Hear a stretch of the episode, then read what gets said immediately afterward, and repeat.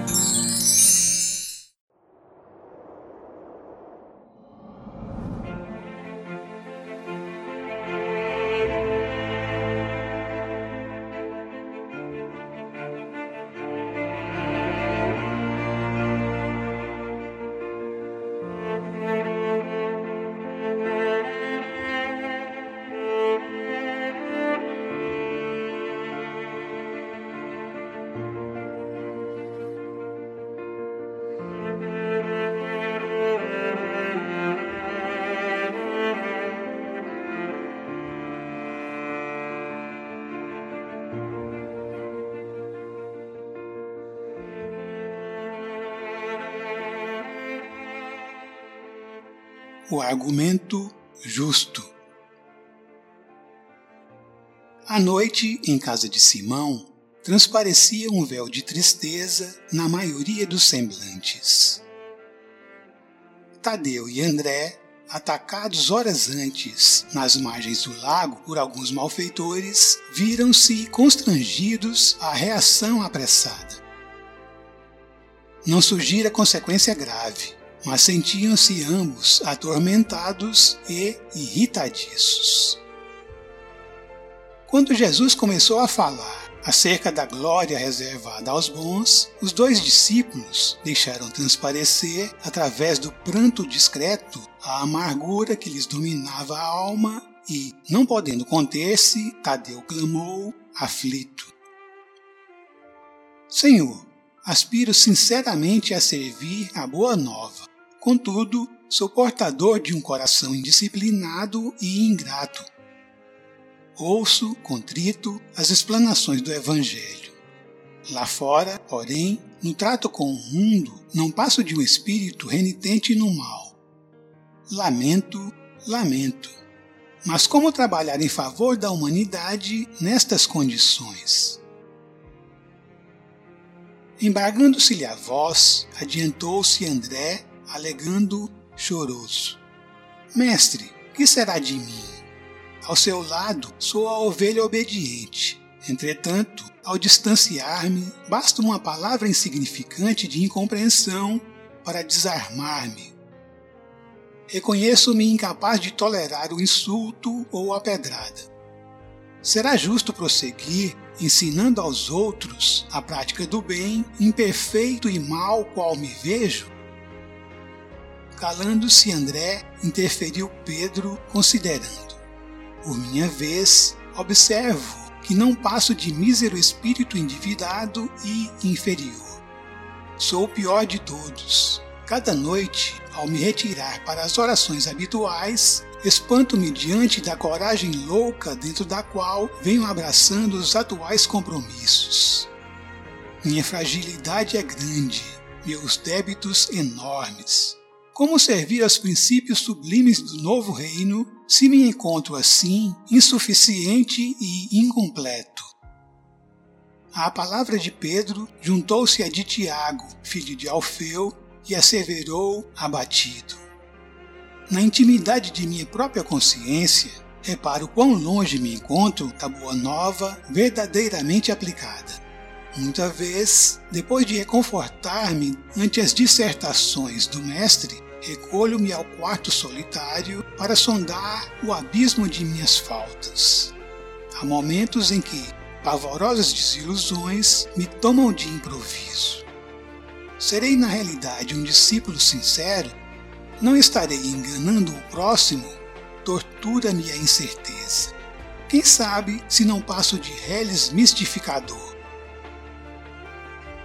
Outras vozes se fizeram ouvir no cenáculo, desalentadas e cheias de amargura. Jesus, porém, após assinalar as opiniões ali enunciadas entre o desânimo e o desapontamento, sorriu, tocado de bom humor, e esclareceu. Em verdade, o paraíso que sonhamos ainda vem muito longe e não vejo aqui nenhum companheiro alado. A meu parecer, os anjos, na indumentária celeste, ainda não encontram domicílio no chão áspero e escuro em que pisamos. Somos aprendizes do bem a caminho do Pai e não devemos menoscabar a bendita oportunidade de crescer para Ele no mesmo impulso da videira que se eleva para o céu depois de nascer no obscuro seio da terra, alastrando-se compassiva para transformar-se em vinho reconfortante destinado à alegria de todos.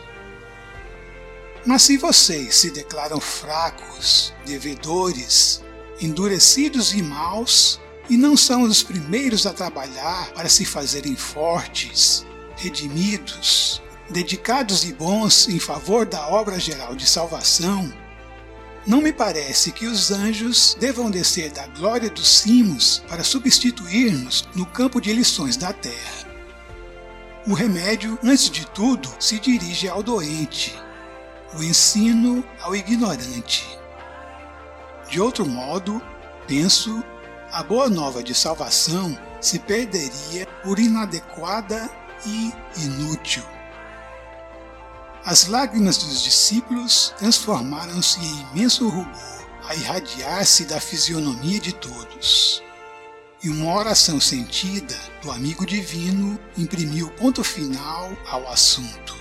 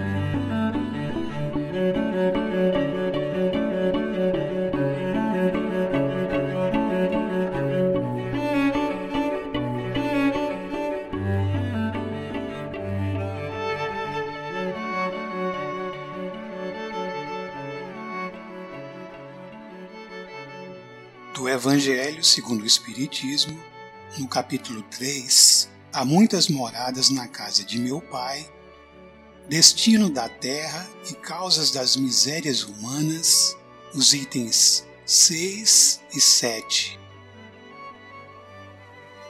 Admira-se de haver sobre a terra tantas maldades e tantas paixões inferiores, tantas misérias e enfermidades de toda sorte, concluindo-se que miserável coisa é a espécie humana. Este julgamento decorre de uma visão estreita que dá uma falsa ideia do conjunto. É desnecessário considerar que toda a humanidade não se encontra na Terra, mas apenas uma pequena fração dela, porque a espécie humana abrange todos os seres dotados de razão que povoam os inumeráveis mundos do universo. Ora, o que seria a população da Terra diante da população total desses mundos? Bem menos que a de um lugarejo em relação a de um grande império. A condição material e moral da humanidade terrena nada tem, pois, de estranho se levarmos em conta o destino da Terra e a natureza de sua população. Faríamos uma ideia muito falsa da população de uma grande cidade se a julgássemos pelos moradores dos bairros mais pobres e sórdidos. Num hospital, só vemos doentes e estropiados. Numa galé, vemos todas as torpezas, todos os vícios reunidos. Nas regiões insalubres, a maior parte dos habitantes são pálidos, fracos e doentes.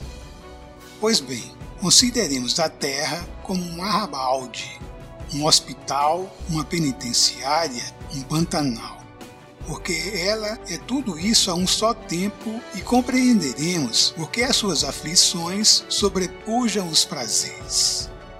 Porque não se enviam aos hospitais as pessoas sadias, nem às casas de correção os que não praticaram crimes, e nem os hospitais, nem as casas de correção são lugares de delícias. Ora, da mesma maneira que numa cidade toda a população não se encontra nos hospitais ou nas prisões, assim a humanidade inteira não se encontra na Terra. E como saímos do hospital quando estamos curados e da prisão quando cumprimos a pena, o homem sai da terra para mundos mais felizes quando se acha curado de suas enfermidades morais.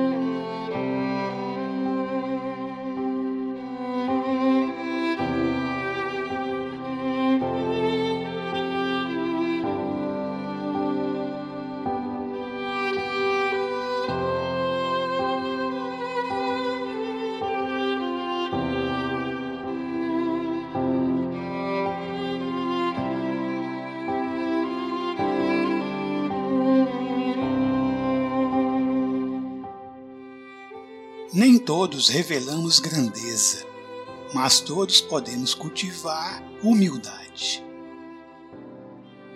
Nem todos demonstramos conhecimentos superiores, mas todos podemos estudar.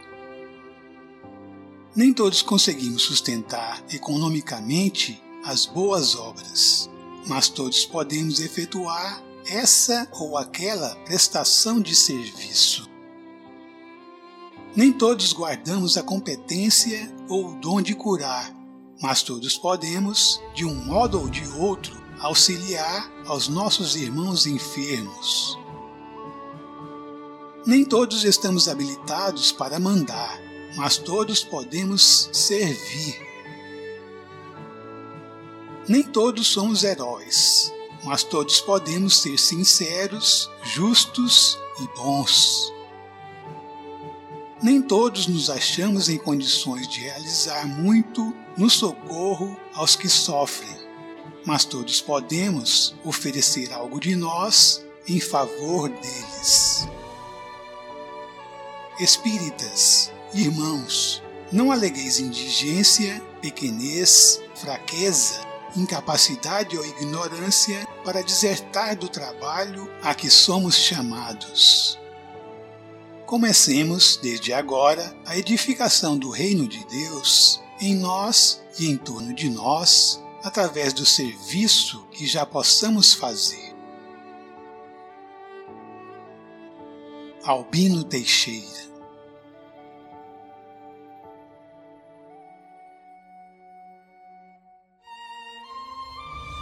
Jesus amigo, na certeza inabalável da Sua presença constante ao nosso lado, que possamos nos esforçar para que da nossa parte estejamos também sempre contigo.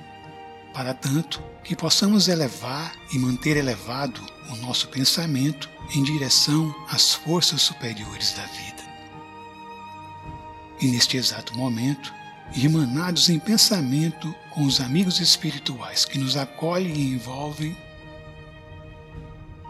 recebamos nesse copo d'água o alimento e o remédio necessários ao nosso reequilíbrio físico e espiritual. Pai nosso, nosso Pai que estás nos céus, santificado seja o vosso nome. Venha a nós o vosso reino de amor e de luz. Seja feita a vossa vontade soberana e justa, assim na terra nossa escola, como em todo o universo infinito, nossa morada. A parte do pão que nos cabe a cada dia, dá-nos hoje. Não somente o pão material, necessário ao nosso equilíbrio e desenvolvimento físico, como também o pão do espírito, necessário ao nosso equilíbrio e desenvolvimento espiritual.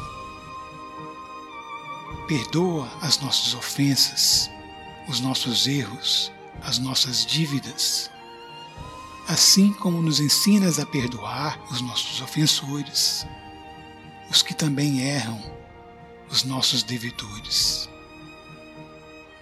E não nos deixeis entregues à tentação, mas livrai-nos de todo o mal, porque estás conosco todos os instantes da nossa vida, nos ajudando a levantar de nossas quedas e seguirmos em frente, contando com a vossa providência divina, que nunca falta, que nunca falha, e contando também com nossas próprias forças, pois que nos criastes, nos formastes com a vossa essência divina, colocando em nós mesmos aqueles recursos nutrientes e curativos necessários ao longo da caminhada.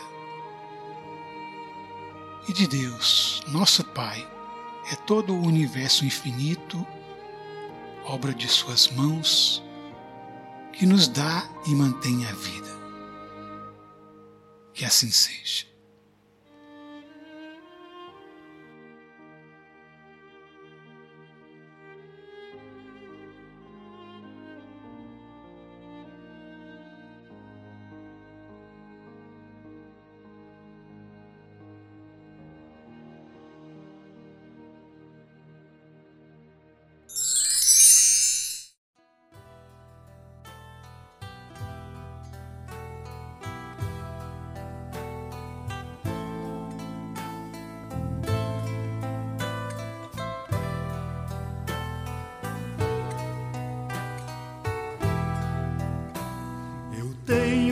Amigo sincero que eu tanto venero, com quem tanto me dou.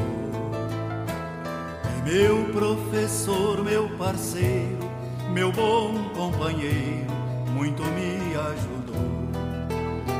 Me ensina a ser caridoso, não ser orgulhoso e orar sempre a Deus. E quando eu tenho um dilema, resolvo problema com os conselhos seus. E quando eu tenho um dilema, resolvo o problema com os conselhos seus. Evangelho de luz, Evangelho perdão, Evangelho Jesus essa minha salvação. Evangelho de luz, Evangelho perdão, Evangelho Jesus, essa minha salvação. E quando a angústia revolta e não acho a porta, não vejo a solução ele o amigo adorado está sempre ao meu lado, me traz consolação. Se choro, preciso socorro, a Ele recorro e por feliz me dou. Ele é o Evangelho novo, é a mensagem que ao povo o Cristo deixou. Ele é o Evangelho novo, que ao povo o Cristo deixou. Evangelho de luz, Evangelho perdão, Evangelho Jesus, és a minha salvação.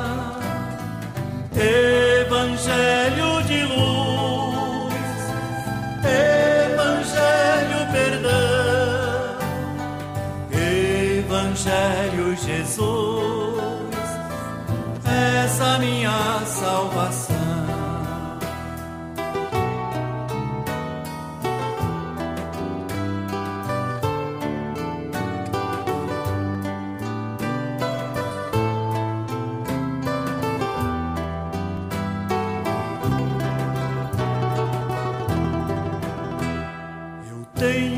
amigo sincero que eu tanto venero, com quem tanto me dou. É meu professor, meu parceiro, meu bom companheiro, muito me ajudou.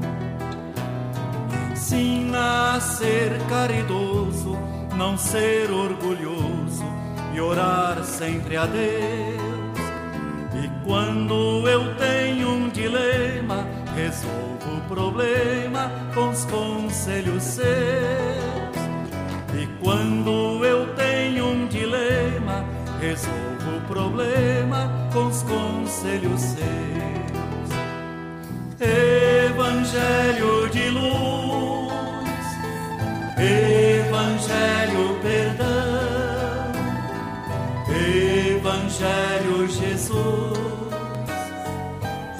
essa minha salvação. Evangelho de luz, Evangelho perdão, Evangelho Jesus, essa minha salvação. Evangelho de luz, Evangelho Evangelho Jesus, essa minha salvação.